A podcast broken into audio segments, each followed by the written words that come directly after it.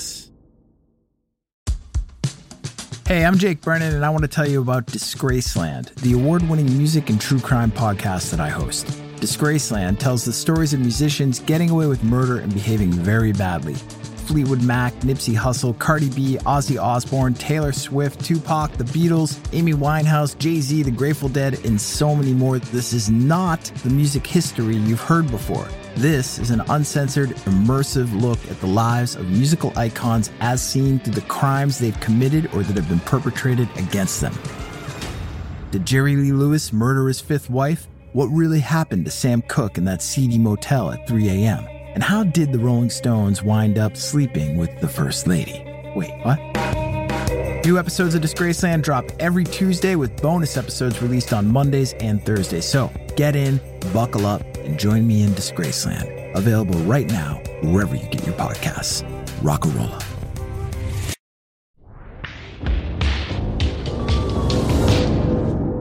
Double Elvis. About a Girl is a production of iHeartRadio and Double Elvis. Let me tell you about Lenny Kravitz. A man out of time, Lenny crashed into the music scene of the late eighties like a funk-tinged flower child, vamping like Jagger, shredding like Hendrix, crooning like Teddy Pendergrass. He took a shot across the bow of a rock scene that was sliding into self-seriousness and the persistent mope of grunge and alternative rock. Decked out in vintage threads, he finished out the millennium with a record four Grammy wins for Best Male Vocalist. He worked with Michael Jackson, David Bowie, Curtis Mayfield, and Jay-Z, and penned and produced Madonna's most controversial single. But this is not about Lenny Kravitz. This is about Lisa Bonet, one of television's biggest stars by the time she was seventeen.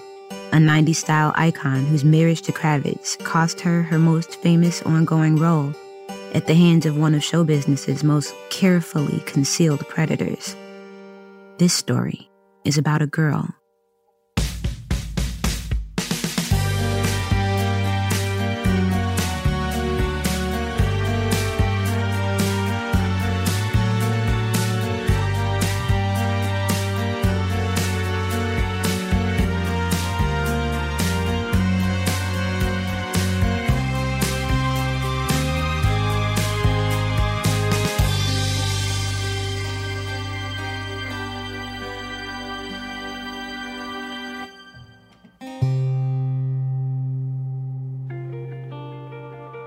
Lisa Bonet sat anxiously in the audition room with two other Denise Huxtables.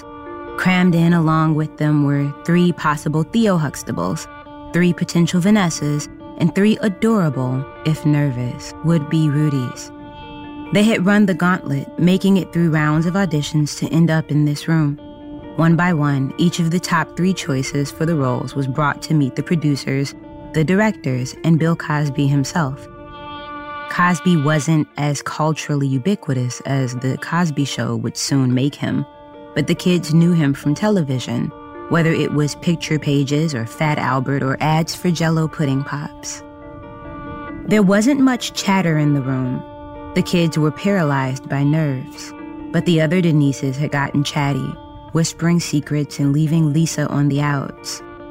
It was nothing new for the sixteen-year-old. The daughter of a Jewish mother and a black father who split when she was barely a year old, Lisa Bonet was a perpetual outsider. When she was thirteen, she informed her mother she'd no longer be going to temple. She didn't like the way the other girls looked at her.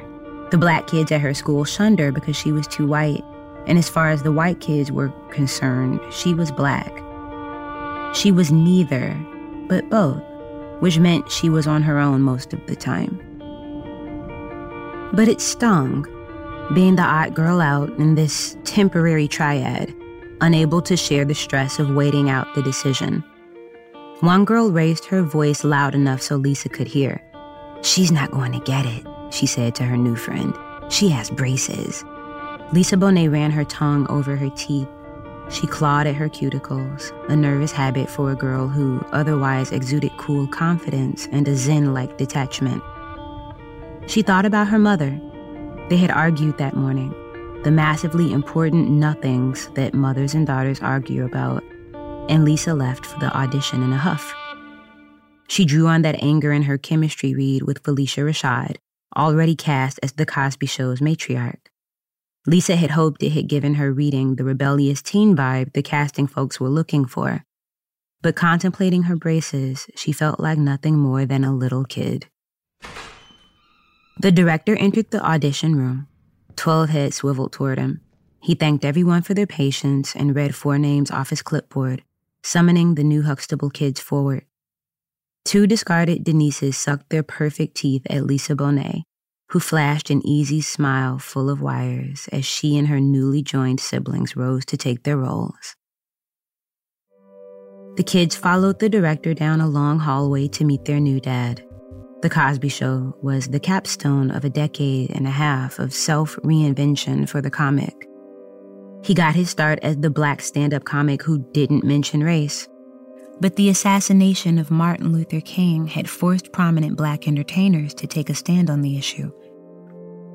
Cosby carved out education as his territory, appearing regularly on the P B S educational show, The Electric Company, and creating Fat Albert and the Cosby Kids, a kids' cartoon show intercut with Cosby, delivering valuable lessons directly to the audience.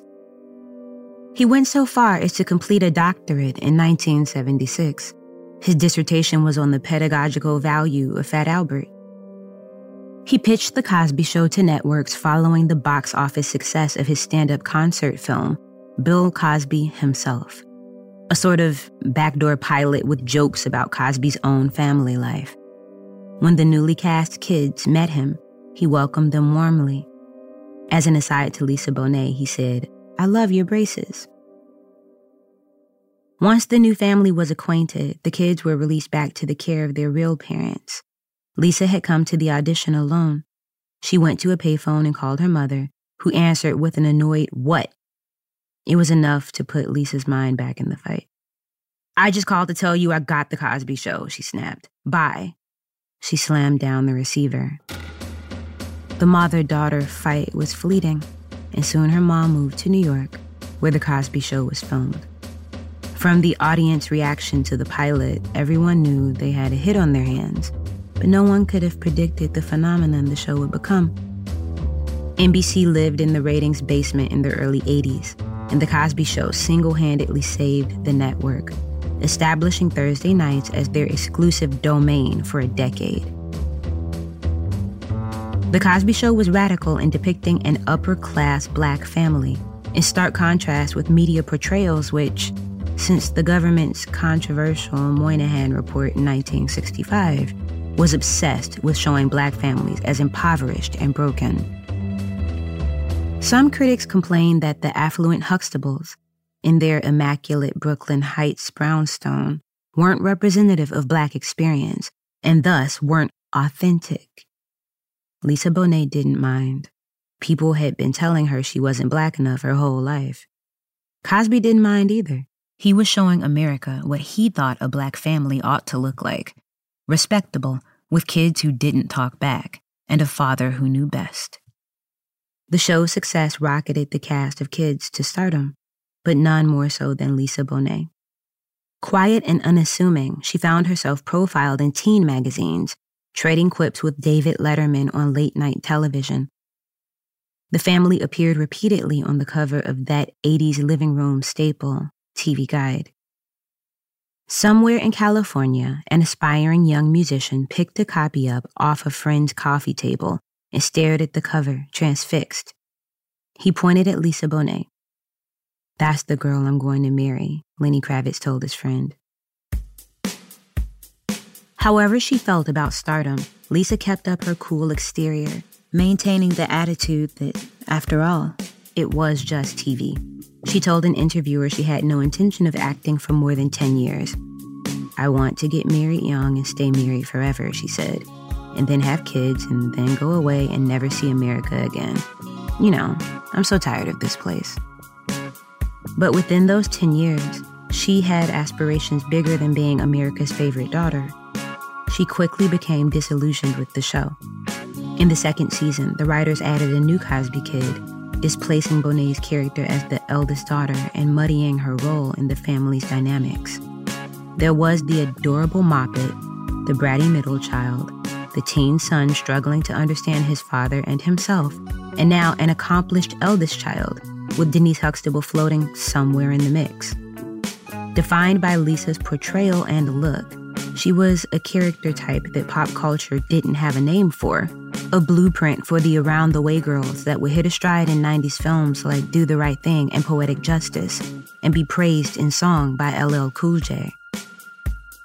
But trapped in a family sitcom, the character lacked the flinty edge and steel-eyed sexuality that would mark that future archetype. The mostly male writing staff, more interested in the show's father-son dynamic, hadn't thought about Lisa's character beyond quirky. She started showing up late to rehearsals and filming, sometimes not showing up at all. This didn't sit well with Bill Cosby, who maintained complete creative control over the show. The Huxtable kids didn't backtalk to their parents the way most sitcom kids did, because Cosby didn't want to see any more of that on television. When Malcolm Jamal Warner, who played Theo, auditioned with Cosby, Warner delivered his lines in the whip-smart manner of a television teenager. Cosby paused the audition. "Son," he said, "would you talk that way to your father?" Warner's pivot of his portrayal into a good-natured, respectful young man landed him the role. When Lisa started missing rehearsals, a darker side of Bill Cosby emerged. He couldn't write her character out. Denise Huxtable was second in popularity only to Bill Cosby's own character, especially with teenage boys. But he could give her less and less to work with. Lisa was acting like she could take or leave the job, but being one of America's biggest television stars at seventeen isn't the kind of thing you leave, and Cosby knew it. So she'd take the bones he threw her, which aggravated her disinterest with the show, her inclination to blow off rehearsals and shoots. The bad dynamics escalated to the point someone was going to do something drastic. That's when Lisa Bonet got offered a role as a voodoo priestess in a film that would narrowly dodge an X rating. Bill Cosby practically dared her to take it. Director Alan Parker was in New Orleans, scouting locations. So far, he'd found spots that were close enough to what he wanted, except that everything had to be changed. He was still finishing the script, an adaptation of a horror noir novel that would become the film Angel Heart. The book was set in Harlem in the nineteen fifties, but Parker thought its voodoo elements would be better served by shifting the second act to the Big Easy. What the British director learned, to his dismay, was that New Orleans in nineteen eighty-six bore little resemblance to the city it had been thirty years earlier. He was hoping to find a little of that old black magic, but instead he was met with chicken's foot kitsch and tourist trap tarot readers. That was until he got out of town, looking for a spot to stage one of the movie's big set pieces, a wild bacchanal of sex and animal sacrifice. Outside New Orleans, his people took him to what he called an old plantation workers' village, plantation workers being a polite euphemism for slaves. Visually, it was exactly what Parker was looking for. It could be shot as is, without the fussed over dressing he gave to all his other sets to evoke the past. Beyond the visuals, there was something about the site. Places that witness unspeakable human suffering hold a sinister vibration in the soil. It would make the perfect home for the film's underage voodoo priestess, an as-yet uncast character named Epiphany Proudfoot. Angel Heart was something between a dream project and an obsession for Parker, best known for musicals like Fame and Pink Floyd's The Wall, along with his gritty Oscar-nominated Midnight Express. The project languished in development hell for years. Even with Robert Redford attached as the lead, it couldn't get greenlit by a studio due to its bleak ending. Parker picked up the option on the book and retooled the script, although he left the ending unchanged. He went after Robert De Niro for the lead role, a World War Two vet turned down-on-his-luck P I named Harry Angel. De Niro pored over the script, interrogating Parker on the smallest details and plot holes. Eventually, he passed on the lead but agreed to a small part as the film's mysterious antagonist, one Louis Cyphre. Say that one again. Louis Cyphre. Yep, pleased to meet you. Hope you guessed his name. Failing to land De Niro, Parker offered the role to Jack Nicholson, who also passed. From there, he passed the other A-listers and ended up with Mickey Rourke, fresh off a commercial bomb with the erotic thriller Nine and a Half Weeks. Rourke passed on a role in the Oscar-bound Platoon to do Angel Heart, one of a number of poor choices that shaped his early career. Casting for Epiphany Proudfoot was a challenge all its own. The Byzantine script explicitly called for the character to be seventeen years old, with no wiggle room on this plot point. The role would also require a very explicit and frankly bizarre sex scene with Mickey Rourke. It's fair to say everyone was surprised when it was announced the role would be taken on by Lisa Bonet, beloved daughter of television's most wholesome family. Parker claimed he had never seen The Cosby Show when he offered Lisa Bonet the part. If so, being British was the equivalent of living under a rock. No one in America could avoid The Cosby Show, a ratings juggernaut and critical darling. But Lisa Bonet was chafing at the meatless material the show was giving her. It was a sitcom, not Shakespeare. And even by those standards, Denise remained little more than the quirky, offbeat sibling. One note. Lisa wanted to shake her goody-good image, and Angel Heart would surely scuff up her squeaky clean veneer. Bill's not going to want you to do it, her agent wondered. The Cosby Show was her steady paycheck, and she wouldn't take the part without permission from Cosby. With the offer in hand, she came into his office on the set in Queens. The door was open most of the time, and if it wasn't, cast and crew knew not to knock. She told him about the movie and that it included a sex scene where she'd be fully nude. "What are you asking me for?" he said, sounding like the gruff but affable dad he played on screen, but with none of the affection in his voice. "Get out of my office and just do the film." It was the manner he often took with his on-screen children, letting them know they were free to make their own decisions. He didn't need to mention that along with that freedom came responsibility for the consequences. Lisa left the office with Cosby's blessing, or possibly his curse. Lisa studied up for the role of the voodoo priestess, delving into texts on rituals and practice. Director Parker brought in a choreographer who he'd worked with on Fame to help Lisa prepare for the scene in the plantation workers' village where, in the throes of a voodoo trance, she sacrifices a live chicken. The take number on the clapperboard was an ominous six six six for the midnight shoot that, according to the director, left everyone drained, especially the chickens. Lisa shot her portions of the movie in June of nineteen eighty-six, while The Cosby Show was on hiatus, decamping from New York to New Orleans as the heat set in. The heat actually helped. Everyone in the film dripped and glistened with sweat.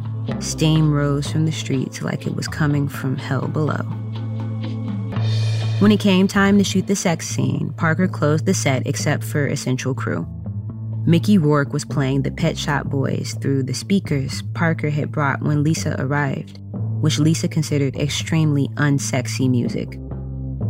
Once filming started, Parker had shut off Rourke's musical choice and put on Laverne Baker's Soul on Fire, an old blues tune that would be playing during the scene. He turned the volume way up for the shoot, a trick he said he used to highlight the absurdity of two virtual strangers simulating sex while the camera rolled, in hopes it would dispel the discomfort. Lisa seemed unfazed, more comfortable than Rourke. With Nine and a Half Weeks, he had made a movie so explicit it was shelved for two years before it could be released. But as Lisa would mention in interviews, Rourke shot all the steamiest scenes for that with his coat on. Being nude on camera was coming more naturally to the eighteen-year-old Lisa Bonet than the thirty-five-year-old Mickey Rourke. The scene called for the pair to make love in a cramped and sweaty New Orleans apartment. As their movements grow more passionate, rain leaks through the shabby clapboard ceilings. The rain darkens, turning to blood and pouring from the ceilings and the walls, drenching the actors. Parker shot four hours of footage for the scene, which he would cut into a frenetic staccato thirty-second sequence. Critic Pauline Kael, who hated the movie, said Parker edited like a flasher.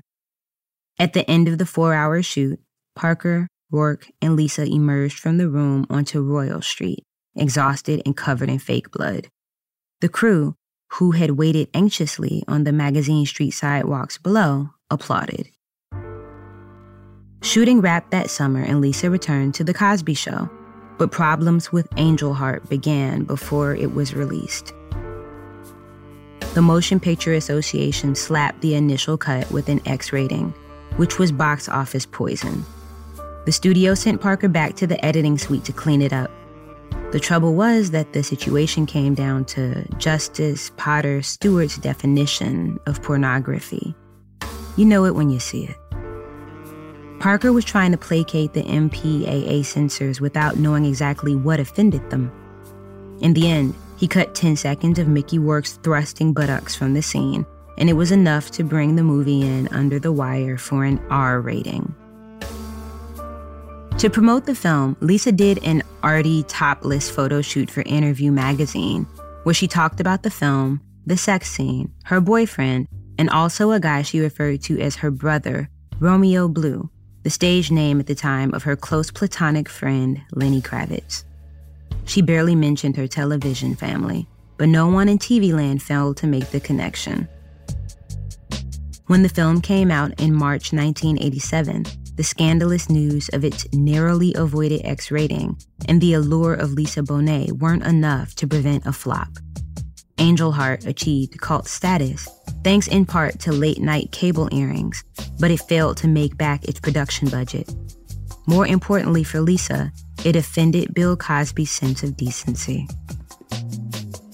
He called it, quote, a movie made by white America that cast a black girl, gave her voodoo things to do and have sex, although he admitted he hadn't seen the movie.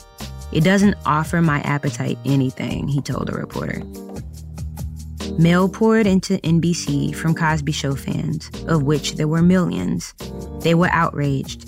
This was a family show, and families gathered every Thursday to watch together. The sanctity of that was sullied now. People loved Denise Huxtable, but they couldn't innocently watch her joshing her siblings and lightly vexing her parents without thinking about what their own teenagers might be doing when they weren't in front of a live studio audience. One thing was made clear to Lisa. Cosby had said she could do the movie. He never said she should. He was not about to let a film like that burst the bubble of his perfect television family. Luckily for Lisa Bonet, Denise Huxtable was accepted to Hillman College, a fictional H B C U. The Cosby Show's most unexpected breakout star was getting a spinoff show.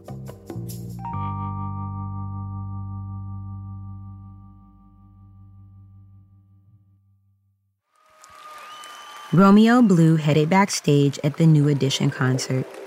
His friend Kennedy had gotten him in.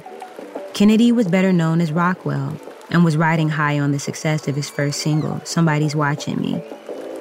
It didn't hurt that the track had Michael Jackson singing on the chorus, which is the kind of thing you arrange if your dad happens to be Berry Gordy, founder of Motown Records. Kennedy's career was blowing up, but Romeo's was failing to launch. He was couch surfing, bouncing between New York and L A, picking up session work while he waited for his band to hit big. His sound was too new wave for R and B labels, but held over too much R and B for new wave's wider audiences. If there was a way to fuse the two styles he loved, he hadn't found it. Tonight was all about reveling in R and B, and Kenny dragged Romeo toward the green room. The elevator doors opened, and there she was, the girl from the cover of T V Guide, the girl he once joked he was going to marry. Romeo Blue was face-to-face with Lisa Bonet, and he didn't have a word to say.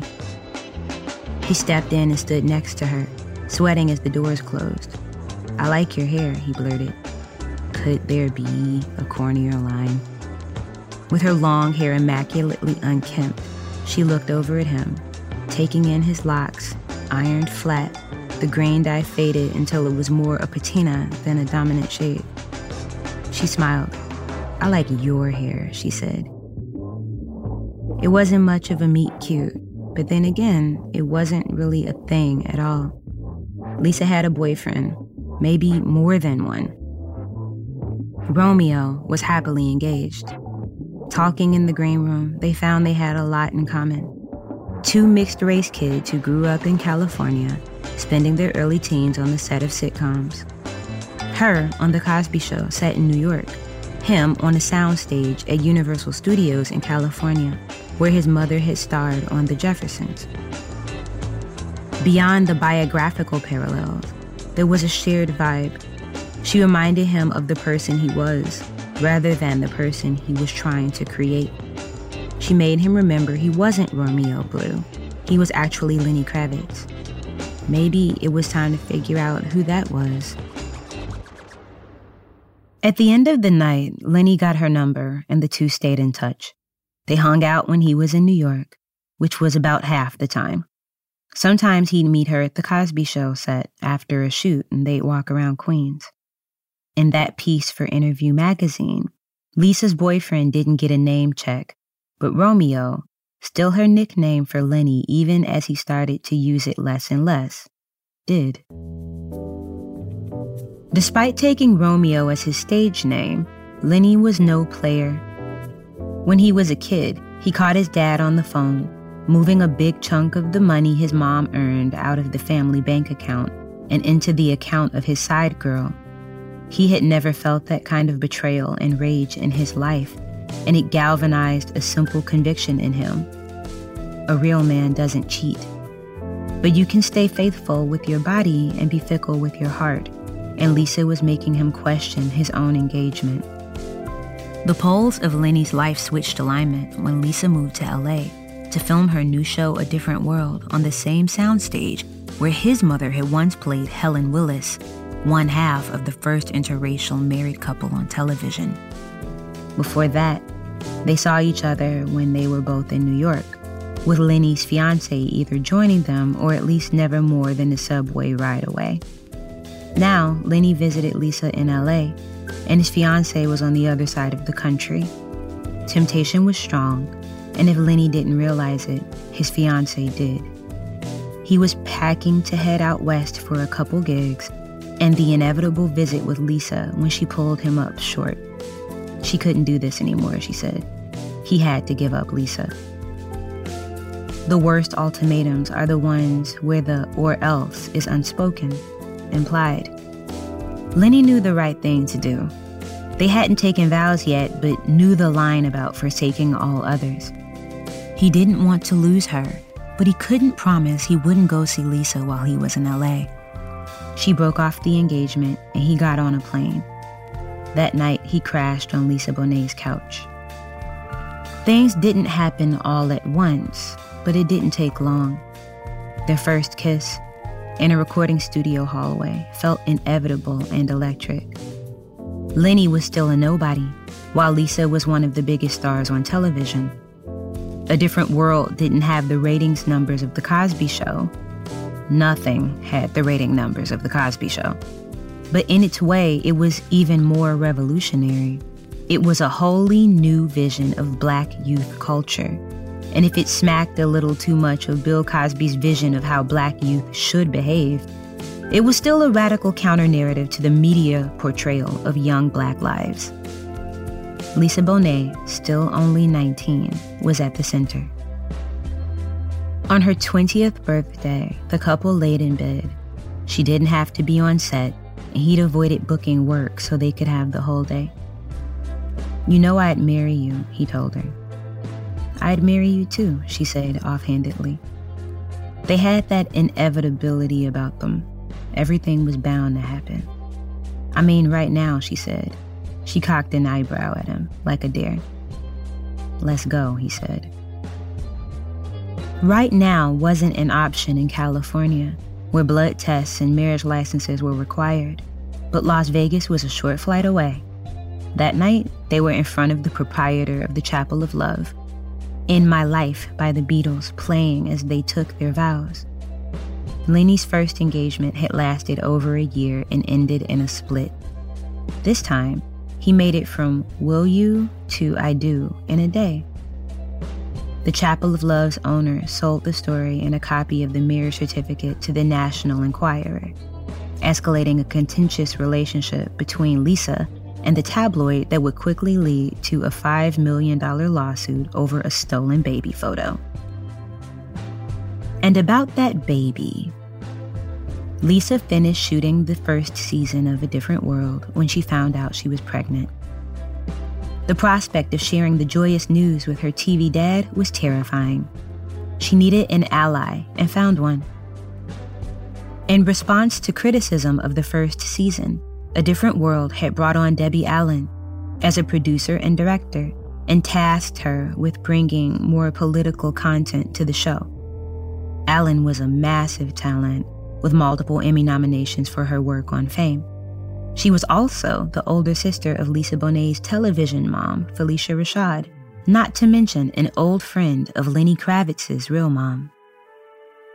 Allen was thrilled when Lisa told her the news, and not just because a beautiful couple was about to bring a baby into the world. The pregnancy was an opportunity to do something revolutionary with the show. Black single mothers were one of the most vilified groups in American media. The guy in the White House had punctuated his campaign speeches, pushing the mythical existence and prevalence of welfare queens, black single mothers who gamed the system, collecting government checks under a litany of fake names, eating lobster while their children cried for food. Here was a chance to show an educated, upper-middle-class black girl making the choice to become a single mom. Debbie Allen and Lisa Bonet worked out the pitch together and made an appointment to meet Cosby in his office on The Cosby Show set in New York. When they walked into his office, Cosby didn't even look up from his work. "You're here to tell me you're pregnant," he said sternly. Rather than wait for congratulations that weren't coming, Lisa Bonet and Debbie Allen launched into their pitch. They mapped out Denise Huxtable's arc for the second season of A Different World and beyond. They explained that, just like The Cosby Show had given America a new way of looking at a black family, this plot could kill off the prevailing media image of single black mothers as welfare-dependent scam artists. Cosby listened and, with chilling finality, said, "Lisa Bonet is pregnant. Denise Huxtable is not." That was the word given. Lisa Bonet was fired from A Different World, and Debbie Allen was tasked with restructuring the still fledgling show without its iconic star. Bill Cosby was never able to control Lisa Bonet, but he had a sort of godlike power over Denise Huxtable. He used the role like a cudgel to punish Lisa. Cosby offered Lisa a chance to come back to the brownstone in Brooklyn Heights, but it would be on his terms. Denise Huxtable was written back into the show as a college dropout.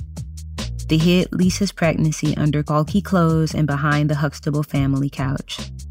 When Lisa went on maternity leave to give birth to Zoe, the show explained it by sending Denise to Africa for a year. Denise Huxtable came home with a surprise husband and an adorable stepdaughter, since the show's youngest sibling had aged out of that particular type. The Welcome Back episode was a mirror-warped vision of Lisa's actual elopement and pregnancy. But Denise wasn't married off to some scruffy wannabe rock star. She married a Navy man, like her T V father, and not coincidentally, like Cosby. Both her television parents took turns and joined up, lecturing her on how she was throwing away her life before allowing her and her new stepdaughter to move back in. It felt like forcing Lisa to perform public penance for her marriage and pregnancy, an apology for the harm she'd done to her television family. Audiences were happy to see Denise back in the fold, but on set, it was clear Bonet's return wasn't working out.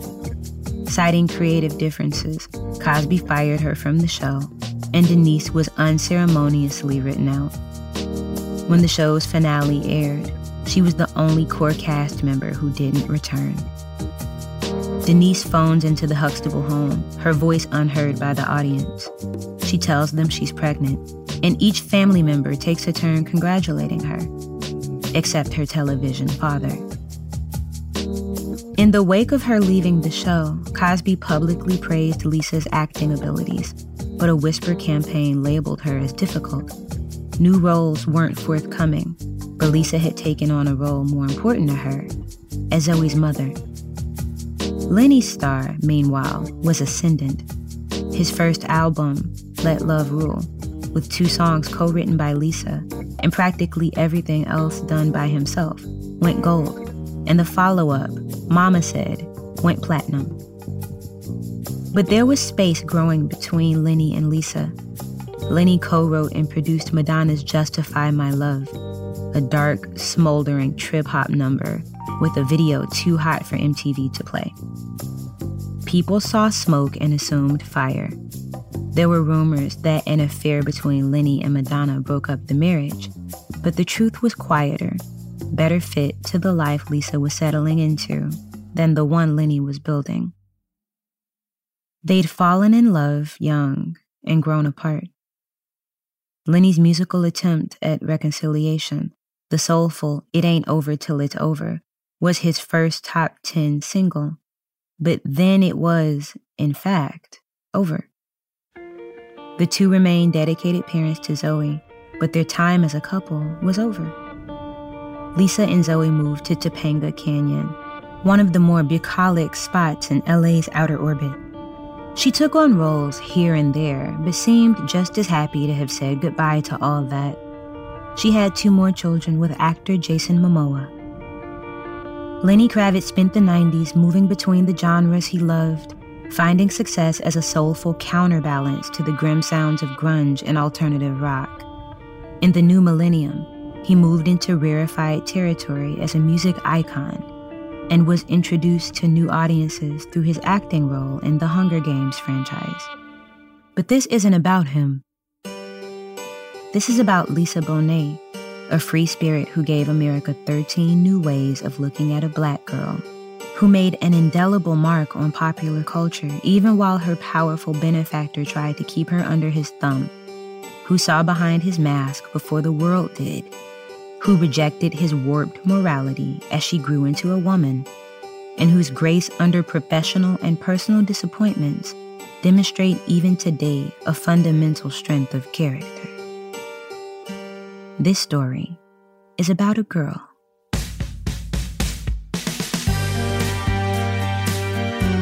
About a Girl is executive produced by Jake Brennan and Brady Sattler for Double Elvis. Scott Janovitz is the show's producer. It was created by Eleanor Wells and hosted by me, Nikki Lynette. This episode was written by Bob Prohl. For sources used and more information, go to about a girl pod dot com. The music is composed by Scott Janovitz and Matt Tahaney. Additional music and score elements by Ryan Spraker. The show is on Instagram at aboutagirlpod, and you can follow me on Instagram and Twitter at Nikki Lynette.